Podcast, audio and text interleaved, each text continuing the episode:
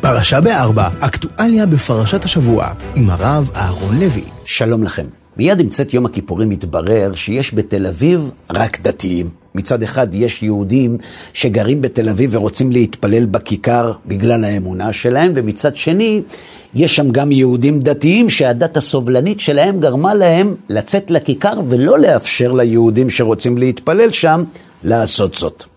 אז נכון, אתם חושבים עכשיו שאני מתכוון להאשים את היהודים מהסוג השני בשנאה עצמית או באנטישמיות? אז זהו שלא, לא רק שאני לא כועס עליהם, הם אפילו גרמו לי לחייך במוצאי יום כיפור. למה?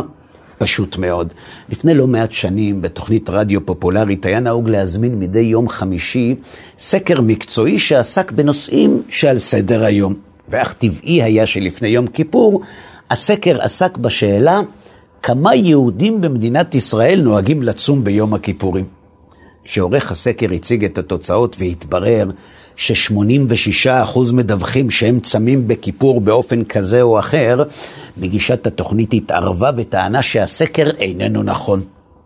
אני מתפלא עלייך, אמר לאיש הסקרים, אני מופיע אצלך בתוכנית כבר שנים.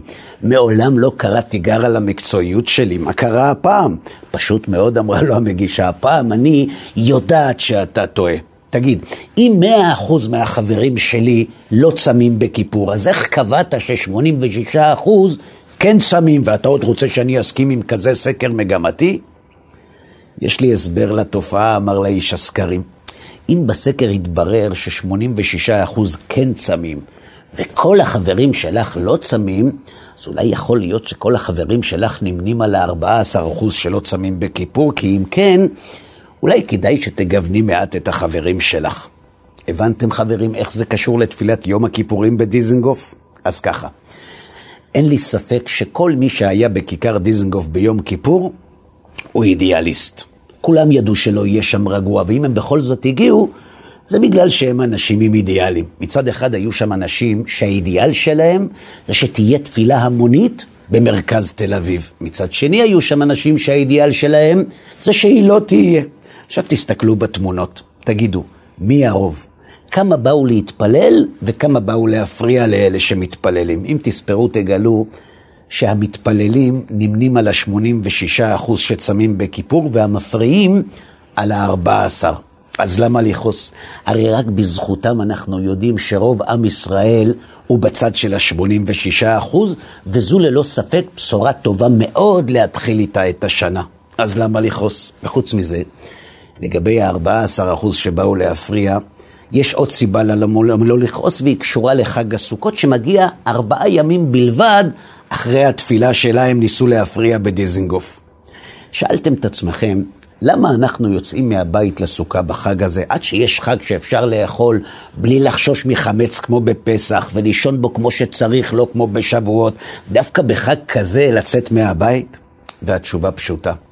במאמר שהכותרת שלו היא יהודי העולם נכנעים להתבוללות, התפרסמו נתונים על ממדי ההתבוללות של יהודי התפוצות. על פי המאמר, בקהילות רבות בעולם אחוז ההתבוללות כבר חצה את רף 70 האחוזים של הצעירים היהודים שמפנים עורף ליהדות. ברוסיה 75 אחוז נישאים בנישואי תערובת, בגרמניה 60 אחוז נישאים עם לא יהודים, בצרפת 40 אחוזי התבוללות ובאנגליה 30 אחוזים, כשבארצות הברית מדובר על 58 אחוזים. מה שמעניין הוא שאצל יהודי ארצות הברית אחוז המתבוללים בקרב הישראלים שהיגרו לשם גבוה יותר ועומד על כ-75 אחוז.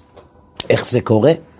ובכן חברים, לדעת אלו שמתמודדים עם התופעה ומנסים לצמצם אותה, יש לכך הסבר ברור. לדעתם, ואני מצטט, כשהזיקה ליהדות חלשה ולא תופסת מקום חשוב בעולמם של הצעירים, הדרך להתבוללות קצרה אך כשהיהדות היא חלק בלתי נפרד מדרך החיים, הם אומרים, הם לא ייתנו לעצמם להתבולל. עכשיו, יותר ברור למה אנחנו יוצאים לסוכה בחג הסוכות?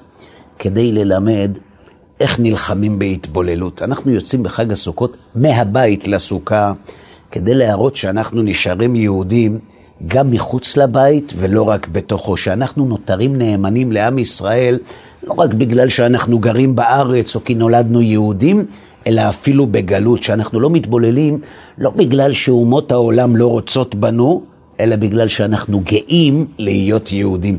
אנחנו יוצאים לסוכה כדי לזכור שכדי לא להיעלם מעל במת ההיסטוריה כמו אימפריות אחרות, נדרשים בני האומה לשאול את עצמם האם הם גאים במסורת שלהם או מתביישים בה. האם הם יהודים רק בגלל שהם נולדו כאלה, או שהם יהודים שיוצקים תוכן יהודי ליהדות שלהם. כי אם הם רק נולדו כאלה והם עדיין לא התבוללו, זה רק כי הם גרים בארץ ולא בחו"ל. זה רק כי הם יהודים רק בבית ולא בסוכה. בחג הסוכות אנחנו לומדים שכדי להישאר יהודי, לא מספיק להיוולד יהודי, ושהעובדה שלא התבוללנו רק כי אנחנו חיים בארץ, היא לא מספיקה. לכן, כדי להוכיח לעצמנו שאנחנו באמת כאלה, אנחנו צריכים לצאת לסוכה, אבל בעיקר לחזור ממנה. אם חזרנו ולא התבוללנו, זה רק בגלל שאנחנו גאים במסורת שלנו ולא מתביישים בייחודיות שלנו, ובגלל זה אנחנו לא רק יושבים בסוכה בחג הסוכות, אלא אנחנו אפילו מקשטים אותה. למה? כדי להצהיר שבזכותה אנחנו לא נהיה חלק מהסטטיסטיקה של ההתבוללות. עכשיו חברים, תשאלו את עצמכם, אם כשהזיקה ליהדות חלשה ולא תופסת מקום חשוב בעולמם של הצעירים, הדרך להתבוללות קצרה, אך כשהיהדות היא חלק בלתי נפרד מדרך החיים, הם לא ייתנו לעצמם להתבולל כפי שמופיע במאמר. תחשבו אתם מי מאלה שהיו ביום כיפור בכיכר דיזנגוף נמצאים בקבוצת סיכון גדולה יותר. אלה שבאו להתפלל בכיכר העיר, או אלה שבאו להפריע להם. לכן לא צריך לכעוס, כי אם הקבוצה שהפריעה קטנה יותר, זו ההוכחה החותכת שלמרות הכל, עם ישראל חי. ועוד נקודה לסיום, בהפטרה שנקרא בחג הסוכות, מתאר הנביא מה יעשו הגויים שיישארו לאחר מלחמת גוג ומגוג, וכך הוא כותב. והיה כל הנותר מכל הגויים הבאים על ירושלים, ועלו מדי שנה בשנה להשתחוות למלך השם צבאות ולחוג את חג הסוכות. אז תגידו אתם, לאן יעלו הגויים? לכיכר דיזנגוף או לירושלים? את זה, בעזרת השם, נחיה ונראה. חג שמח. פרשה בארבע, אקטואליה בפרשת השבוע, עם הרב אהרון לוי.